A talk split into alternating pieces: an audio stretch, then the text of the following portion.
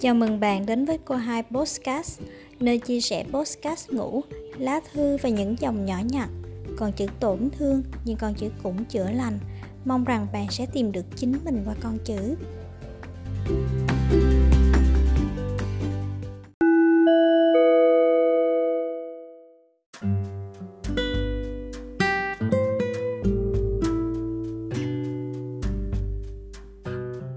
Viết cho những ngày cuối năm chỉ vì năm ấy.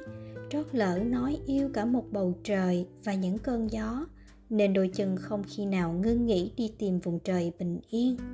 Là nơi khiến bản thân mình là chính mình, không gồng mình đóng một vai diễn nào đó. Là nơi đưa mặt ra đón gió và nắng, thậm chí là bụi mà vẫn không cần đến cái khẩu trang. Là nơi với tay lên mây trời, thấy rõ mình thật nhỏ bé là nơi chẳng cần hơn thua những điều nhỏ bé, nhưng cảm giác ti tiện đến đê hèn cứ len lỏi chờ ngày bùng phát ra. Là nơi cảm thấy vui khi mở mắt dậy và cảm thấy an yên khi khép đôi mi. Vùng trời đó đầu tiên vẫn là vùng trời từ nhà mình. Mình yêu những khoảng trời rộng lớn như vậy. Chẳng biết mùa gió xuất phát từ đâu nhưng mình vẫn hay gọi cái mùa gần tết này là mùa gió đó. Mùa của những cơn gió cùng với bụi đỏ bay khắp nơi. Gió cuốn thành những cơn lốc nho nhỏ xoáy giữa đất trời. Những bãi đất trống mà ngày xưa là nguyên một đồng cỏ rộng lớn, gió cứ thế thổi từng cơn lốc xoáy, cuốn lên bụi mịt mù cùng với lá khô lên không trung, rồi rơi tõm xuống bãi cỏ. Chưa kịp chạm đất thì lại bị cơn lốc khác tung lên trời những ngày ấy, hồi còn bé tẹo, khoái lắm. Khoái nhất là nhìn tà áo dài của mấy chị cấp 3 đi học về, bay vào mặt mấy chị ấy.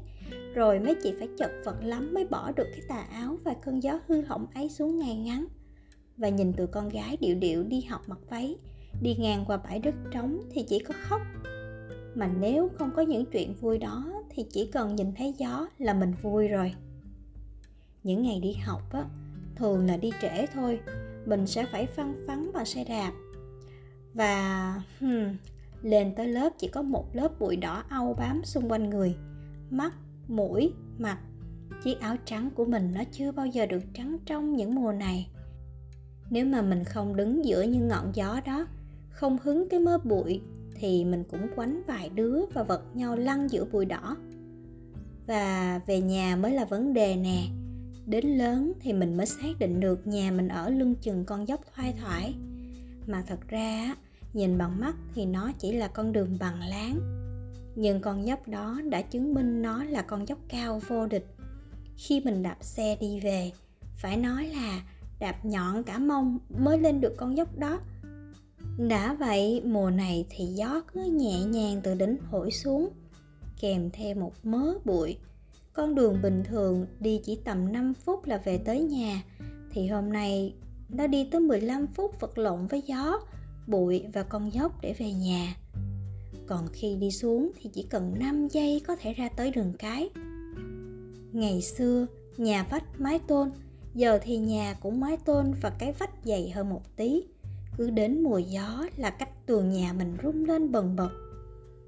Gió rít qua từng khe cửa, mình với chị mình hay ngồi đu đưa trên cửa sổ, hứng những cơn gió. Chỉ vậy thôi mà mình với chị mình chơi cả tiếng đồng hồ, chẳng thấy chán luôn đó. Buổi tối thì nằm nghe lá cây xì xào, kể cho nhau nghe những câu chuyện của gió.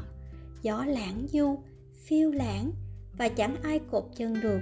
Gió thổi từ đất liền ra biển, từ lục địa này qua lục địa khác, từng vùng biển này qua vùng biển khác từ cánh rừng này qua cánh rừng khác. Gió thấu lòng người, gió hiểu cỏ cây. Thế nên với mình, những cơn gió là những câu chuyện còn hay hơn cả chuyện nghìn lẻ một đêm. Đêm đêm, ai mà không quen với những cơn gió, tiếng lá cây xào xạc, tiếng cành cây cọ vào mái tôn, tiếng lá cây quét trên mái tôn, đều giật mình kiểu, ai đó đang đi trên mái nhà mình thì lại mê tiếng động đó. Tiếng thông reo phi vu hay tiếng cây phi lao đưa mình trong gió. Đó là những thứ tiếng của thiên nhiên rất rất rất tuyệt vời. Mùa gió, những ký ức của tuổi thơ ùa về, những niềm vui, nỗi buồn, những điều nhỏ nhẹ nhất cũng đến cùng cơn gió.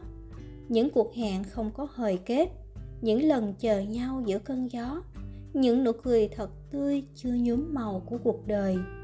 Những ánh mắt hồn nhiên đến đau lòng. Hồi đó nói chuyện tương lai như một ánh hào quang rực rỡ. Hồi đó hứa hẹn thật nhiều điều nhỏ bé để rồi lớn lên cũng chưa làm được. Chỉ là đời sống của con người quá ngắn, làm sao nhìn thấy đất trời thay đổi như thế nào? Làm sao nghe được hết câu chuyện của gió? Làm sao yêu được hết những gì cuộc sống đang tuần hoàn? Nhưng tới mùa này, mình vẫn được thở, được sống, được nghe những câu chuyện từ xa xôi kể lại. Điều đó là những điều mình thấy hạnh phúc nhất. Thương.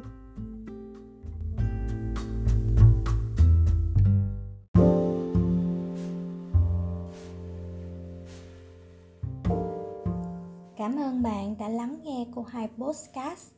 Hẹn gặp lại bạn vào tối thứ ba hàng tuần.